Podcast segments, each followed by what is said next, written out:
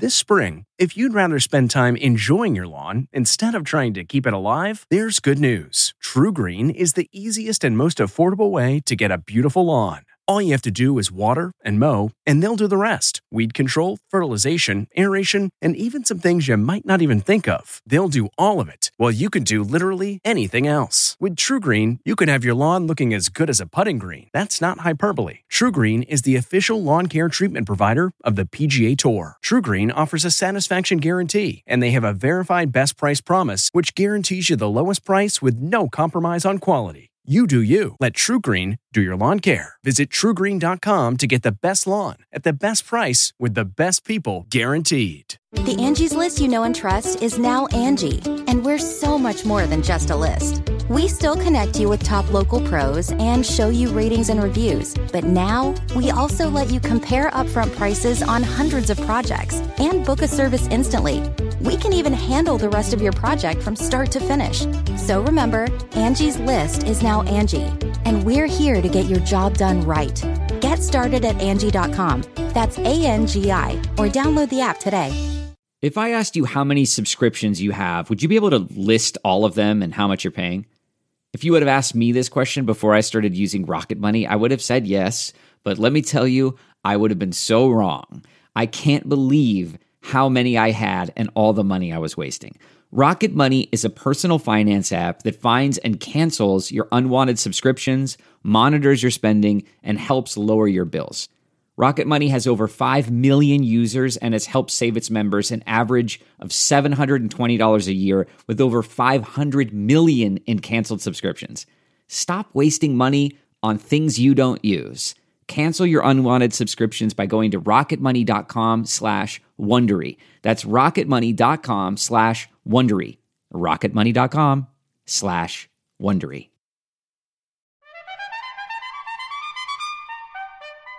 Hi, I'm Jane Pauley, and this is our Sunday Morning Extra, a podcast featuring a memorable story from our latest show. This week, Vanna White. She's been revealing letters on Wheel of Fortune for nearly 40 years. Now she's revealing even more to our Mo Rocca. Where did the name Vanna come from? My grandmother's next door neighbor. Her name was Vanna Whirl, and my mother loved the name Vanna. She spelled it V A N A. My mother changed it to V A N N A. And it just rolls right off the tongue. It's such a great name, but it's distinctive. It is. Growing up, it was a little difficult because it was an unusual name. And Vanna, Vanya, Vanna, Right. how do you say it? Vanna. I wonder how many people think it's a stage name and are and would be surprised that it's it is your name. A lot of people think it's short for Vanessa. Right. What was it like growing up in North Myrtle Beach, South Carolina? It was wonderful. Back then, we didn't have to lock our doors. We left the keys in the car. It was population of about 5,000 people. It was just wonderful. I'd ride my bike and do all those things that we did as kids, And the beach was just part of growing up? for sure. We'd go and lay on the beach with our reflectors and baby oil and just loved every minute of it. Right. Um, is when you were what, what were you watching on TV growing up? I watched Bewitched. Yeah. Gilligan's Island. Um, the Real McCoys was even on. Oh my gosh, am I going way back? You're going way back in because the Real McCoys people don't realize is sort of the predecessor kind of to the Beverly Hillbillies kind of. Did you watch game shows? I did. As a matter of fact, Concentration was one of my game shows that I loved to watch. And um, I even went to New York when I was 12 years old and went to the set of Concentration. kidding. Yes, I did. Who? who Hugh should- Downs. Hugh Downs. Right. And so was that kind of so you were interested enough in it uh, that you know it's not entirely surprising that you'd end up doing this. No, and I grew up playing games too. We played all the board games Live, Monopoly, uh, Parcheesi. We played all those games. So, games has been in my life my whole life. Right. And I read somewhere that you used to shoot marbles. Yes, I did in school. Did you? I have to tell you, I'm not sure how you play marbles. Is it? I know it's a circle and there are a bunch of marbles. Yes, and you try to hit the you hit the marbles out and you get to keep the marbles that you hit out of that circle. Oh, so the object is to get them out of the circle. Yeah, I think that's the way I Right. remember it. Again, it was so long ago, but no, I remember playing that in school all the time, and I was a sharpshooter. Okay. I I was a big winner. I had a big sock of marbles. Right. I love that. Um, and w- was your family big? or- I grew up with a younger brother, so basically it was the four of us. Okay, that's nice. And what and what did your parents do for a living? My dad worked in the post office for 30 years. He was a postmaster. My mother was an accountant. She did taxes, and so she was a bookkeeper. And we had a normal life.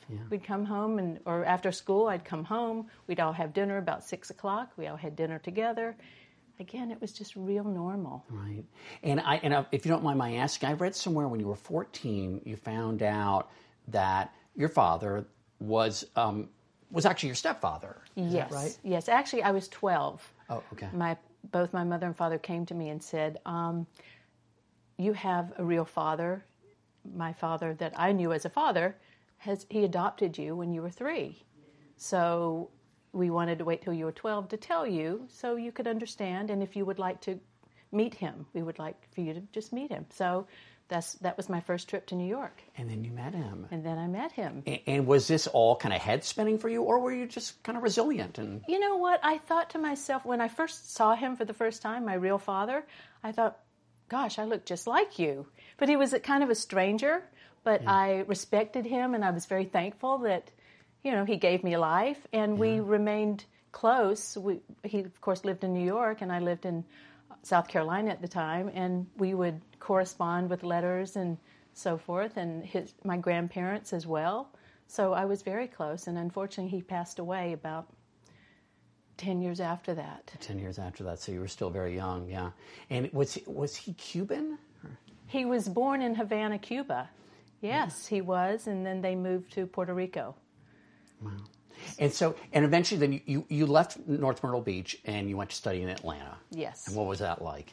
Well, when I gradu- had graduated from high school, I wanted to be on TV. I wanted to be in the movies, but I felt coming from a small town, I should at least go to a big city close by mm-hmm. before I go all the way to Los Angeles. So I moved to Atlanta, Georgia, attended a fashion college, took some acting classes, and I ended up loving the city life. Sure. So 5 years after that in 1980, I moved to Los Angeles. You packed up the car.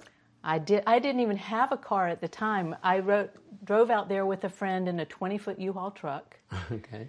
and I bought a little car and a Pinto, a white Pinto, uh, for a few hundred dollars, and I had to pay first and last month's rent, which was seven hundred dollars. I had thousand dollars to my name, three hundred for the car, seven hundred for the apartment, and a job immediately. And a, a job, and what was the job? Waitressing. I've got a waitressing job. God, boy. And had you waitressed before?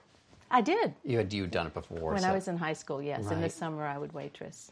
And were you, I mean, more scared, excited, even like, I wasn't scared at all. I don't know why. I had such a strong drive to be on TV. I really did. From the time I was 10 years old, I will tell you that story too. I was 10 years do. old.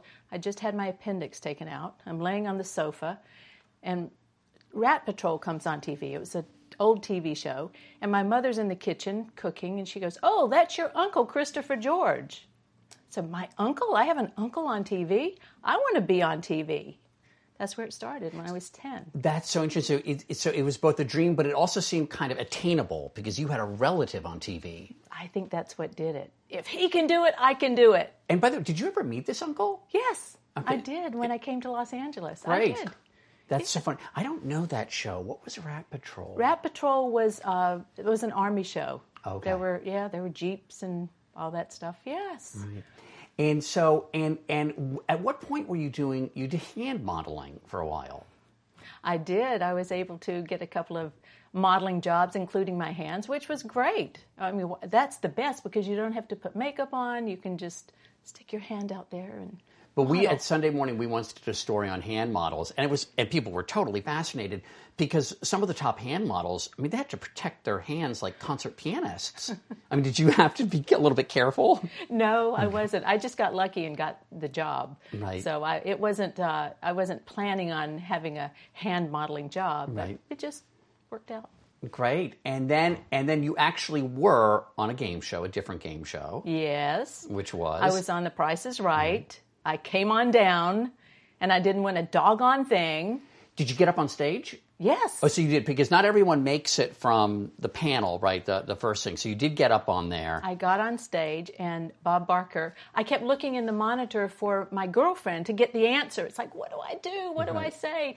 And he goes, if you'd stop looking at yourself in the monitor, you might win something. I wasn't looking at myself in the monitor. I was looking for my friend. Bob Barker throwing shade, right? I mean, way back then. And let me tell you something else. Yeah. Oddly enough, we taped Wheel of Fortune there for a period of time. I had the same dressing room as Bob Barker years later. So it all worked out. it, it, it certainly did work out. Um, all right. So how did you get the job on Wheel of Fortune? I went to a taping of Dance Fever, which was a Merv Griffin show, and I heard they were looking for a replacement on Wheel of Fortune, and just so happened Merv's right hand man, Murray Schwartz, was there. So I had a friend, Janet Jones, who's now Janet Gretzky, was one of the dancers. Married to. Wayne Gretzky. Married to Wayne uh-huh. Gretzky. Uh-huh. She introduced me to Murray. And of course, I said, Hey, if you haven't found a replacement for Wheel of Fortune, could I come in and audition? He gave me his card. He said, You call me on October 5th, and if we haven't chosen someone, you can come in and audition. 10 o'clock on October 5th, I called. He said, Come on in. I, what I love about this sto- story so far also is that you're determined, but you're also very polite because you didn't you didn't sort of say I'm going to call the day before. You waited until he told you when you could call. I did. You were very professional about it. Yes, I was. Yeah, and so then you called and he said we haven't found anyone. Come on in. He did. So I went to the studio. They shot me turning letters and meeting Pat, and um, they put me on the air for a week. They couldn't decide between me and one other girl, who was Vicky McCarthy, who is now Vicky Iovine, who is also a friend of mine. She wrote several books. Great friend. I have a feeling you have a lot of long-term friends. I do. Yeah. It started from the time I was born. As a matter of fact, every October I go back to my hometown with all my high school girlfriends. Not all of them, but there's about eight or ten of us that meet every year and have a long girls' weekend. You know, sometimes people say, you know, um, I'm just wondering if you have kind of a, a motto in terms of um, of how you approach work. I mean, do you, you know, do you make sure not to take it too seriously, or you do take it seriously, or I don't know, you know, As far as work goes, I do take it seriously. I'm, I'm, I'm on time. I'm never late. Um, I'm, I go by the book. Whatever it is, I am there. I'm professional. Um, and do I take my job seriously? Not what I do. I turn letters, okay, or touch letters now, and that's my job. I'll be the first to make fun of it, shall we say? It is what I do, and I feel very lucky that I was able to get this job. I love what I do, and you can call it whatever it is, but it's my job and it's great. and by the way, do you miss turning the letters? I'm serious. No, you know, I said, is there any way you can make my job easier? No. I didn't really say that, but it saved a lot of time when I used to physically turn the letters, as we all know. But it took time because they had to manually stop tape and change those letters, which was a couple hours at least to do. So when they turned it into a computerized puzzle board, it went like that. So it saved hours. And you know, production, Sure. money, and hours. Yeah, they were rolling that whole thing off. They and were. replacing them manually, right? Yes, every puzzle. Yeah. So can you imagine how long that takes? Right, that's a big difference in time. So back to, to how you got the job then. So then um, you and Vicky each did a week. Yes. Um, uh, then you got a call. Then I got a call. The day before Thanksgiving in 1982, I got a call from the producer saying, You got the job. Right. Best Thanksgiving ever. I still thank God every day for my job. I do love it. 37 years I've been doing it and still like it and love it. You know, it's very it's funny because uh, th- those days of job security where people would stay with a company from you know start to finish of their careers, you know, that for a whole host of reasons they don't exist anymore. So there's something special, right, about being at a place for a long time. Yes, it's great. We have a huge family here at Wheel of Fortune. There's probably about 150 people, staff and crew, that have been on this show forever. I mean, I'm talking about these kids that started in, out of college. They now have four kids of their own. Right. You know, we just have gone through a couple of generations, and it's it's wonderful. I come to work, and it's my second family. And you know, I mean, so CBS Sunday Morning is also, I guess, what you'd call a legacy program. And there's something special about that because you probably have. Do you have people that come up to you and say, "I, you know." My grandmother and I watched this together when I was growing up. I mean, it, get, Yes. it gets to a certain depth. What kinds of things do people say to you? just like you said. It's like I've watched you my whole life, or Yeah. my grandmother and I watched you, and you taught me the alphabet. you taught me how to speak English. Really? Yes. People will say that. People for whom English is a second language. Just maybe. yesterday, yes, someone said that to us at the end of the show. Yes. So it's you know it's a half hour of family fun. Right. I think families get together. Life is so crazy these days, and there's a lot of things on TV that are crazy. So it's 30 minutes of safe family fun, and it's educational. Right. Almost like an oasis or something. I mean, that's you. That that's really what the show is about to you, right? It Or- is. Why not? I mean, it, it is. It's a family show, and it's everybody is so familiar with it. Everybody, all ages. Someone has a story about watching Wheel of Fortune. And can you recall any of those that maybe really touched you or surprised you? Yes, I remember one in particular. The guy won a brand new car, and he turned to Pat and said, "I don't have to take the bus anymore." So, we change people's lives. People pay off, kids pay off student loans. They buy their first house. They go on a honeymoon. There's, they start, they start uh, businesses. They help charities. So, That is really sweet. That that that, that man said, "I don't have to take the bus anymore." yeah, that really touched me. Yeah. We hear, hear stories like that all the time. Yeah. So who's so was it Merv Griffin's decision solely? He was in charge. And, I think it was Merv's. I think Merv is the one who made that final decision.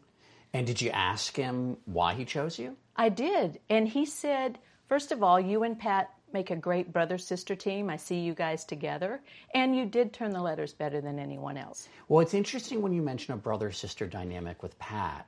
Um, that's um, because that's the kind of appeal that endures, right? I mean, people. I mean, is, is that do you think part of the magic? The I chem- do. I think that Pat's personality and my personality go together. He gives, he makes me look good, I think. In the beginning, I was so nervous, and he took me under his wing, and now he, he's, he's like a big brother to me. And I think people see that. They see our relationship and what, what a good relationship it is. And I don't know, I think that when people tune in, they, they enjoy It's like, in the old days, I would call it Ken and Barbie. You know, we're kind of like Ken and Barbie. Um, I don't know what you would call us today. We've been there for so long. But Well, Pat and Vanna. Pat I and mean, You guys are sort of the model for this kind of a thing. I mean, but the audience is smart, right? They can tell when people like each other. Do you think? yes, the camera never lies. Don't you agree with that? I agree. never lies. And- And, we genuinely like each other. And you, and and and that I think has to be a big part of the appeal and why the show has gone on and on and on. Sure, why not? I'll tell. I don't know what the answer is, but I think that is definitely a part of it. It has so many little pieces. Pat and me together as a team. I think a lot of people like to see what I'm wearing. Yeah. Um, can I ask you, and I don't want to push it on about a You- you can ask me a, um, a a difficult time in your life in 1986 when you were you were engaged. Yes, yes. My boyfriend at the time was killed in a plane crash. That was devastating. And I know there's a lot of people out there that lose relatives, loved ones suddenly. And it is, of course, the hardest thing to go through. Um, but again, all my fans were so supportive, and they I received tons of fan mail of letters. I've been through this, and they helped me by describing their stories, and it just made me feel like I wasn't the only one. Did you think at the time, you know, obviously your your life was very much changed. Um, did you think maybe I'll stop doing the show or what? You know, what course my life will take? No, I didn't think that at all. As a matter of fact, the show was my anchor. I was uh, so thankful that I had it, and I had such support around me and such love around me. It really, they really just hugged me, and everybody made me feel stronger and helped me get better. And as time went on, it, it healed. And again, I'm so thankful that I was doing what I was doing on Wheel of Fortune and had all that support and love. Were you surprised by the outpouring of, of fan support and love? I was. I I don't know how to describe that. Anyone who's been through that knows you just feel dead yourself and you don't want you don't want to go on. But again, the show and the fans and everybody around me just gave me such support and pushed me up and and I made it through. At what point did you at, at what point did you realize, oh boy, I'm a household name. I mean, I'm a first name only person, Vanna, like that big. That was when I was in the grocery line checking out and I was on the cover of Newsweek. I thought, wow, I guess I've made it.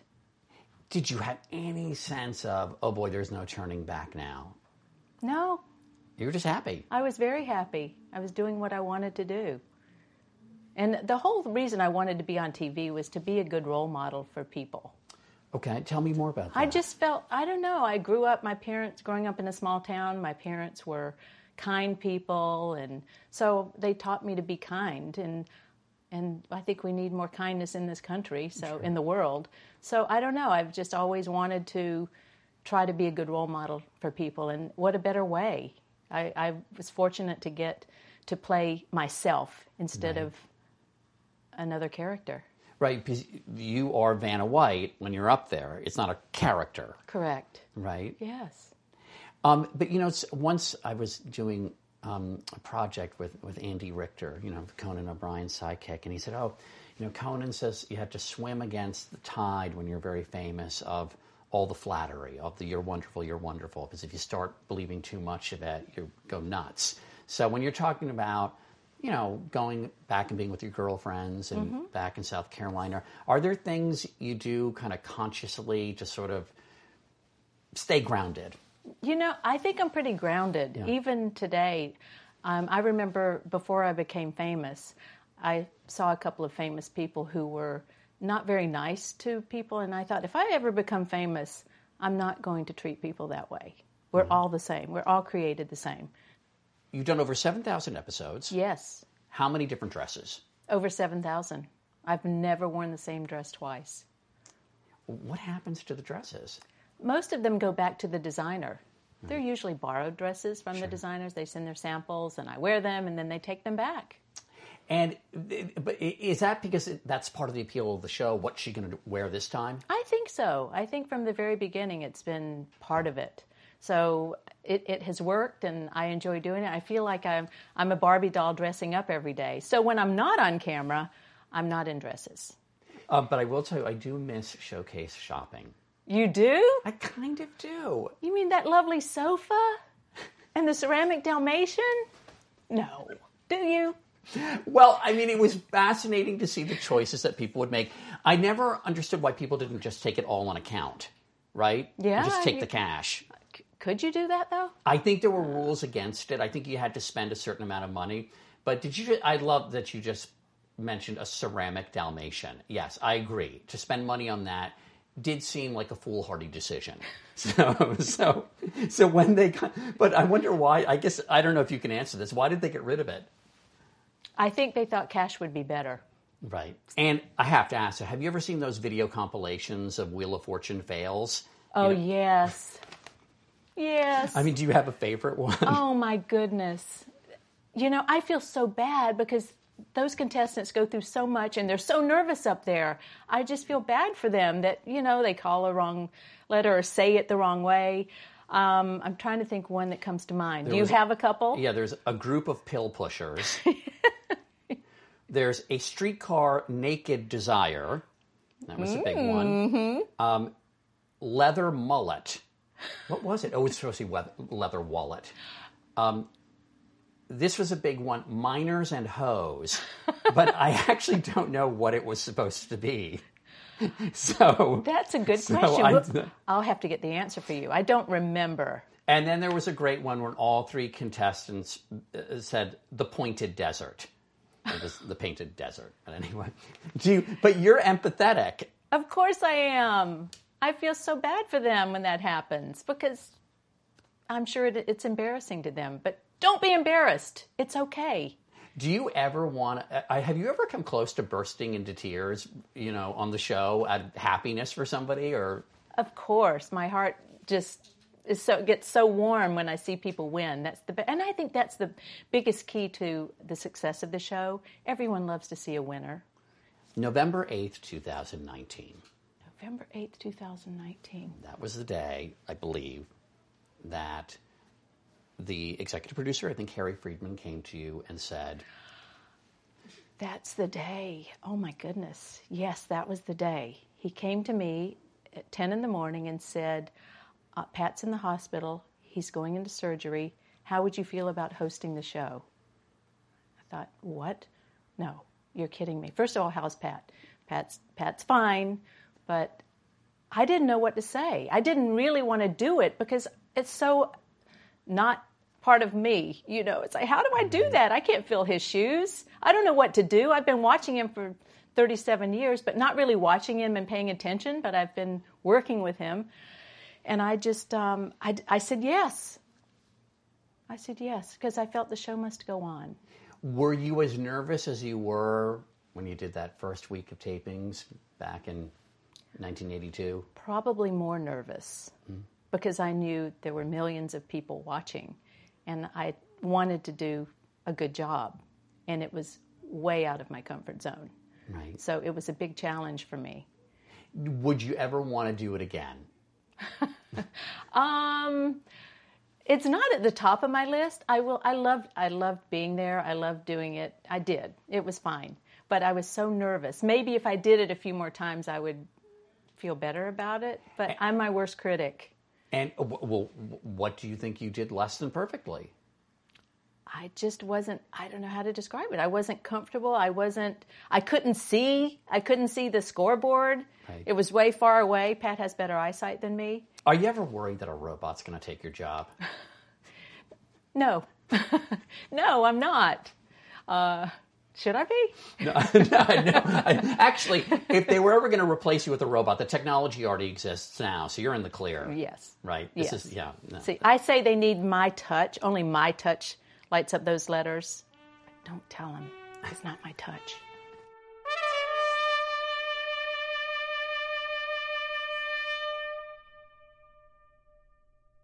If you like CBS Sunday Morning with Jane Pauley, you can listen early and ad-free right now by joining Wondery Plus in the Wondery app or on Apple Podcasts. Prime members can listen ad-free on Amazon Music. Before you go, tell us about yourself by filling out a short survey at wondery.com/survey.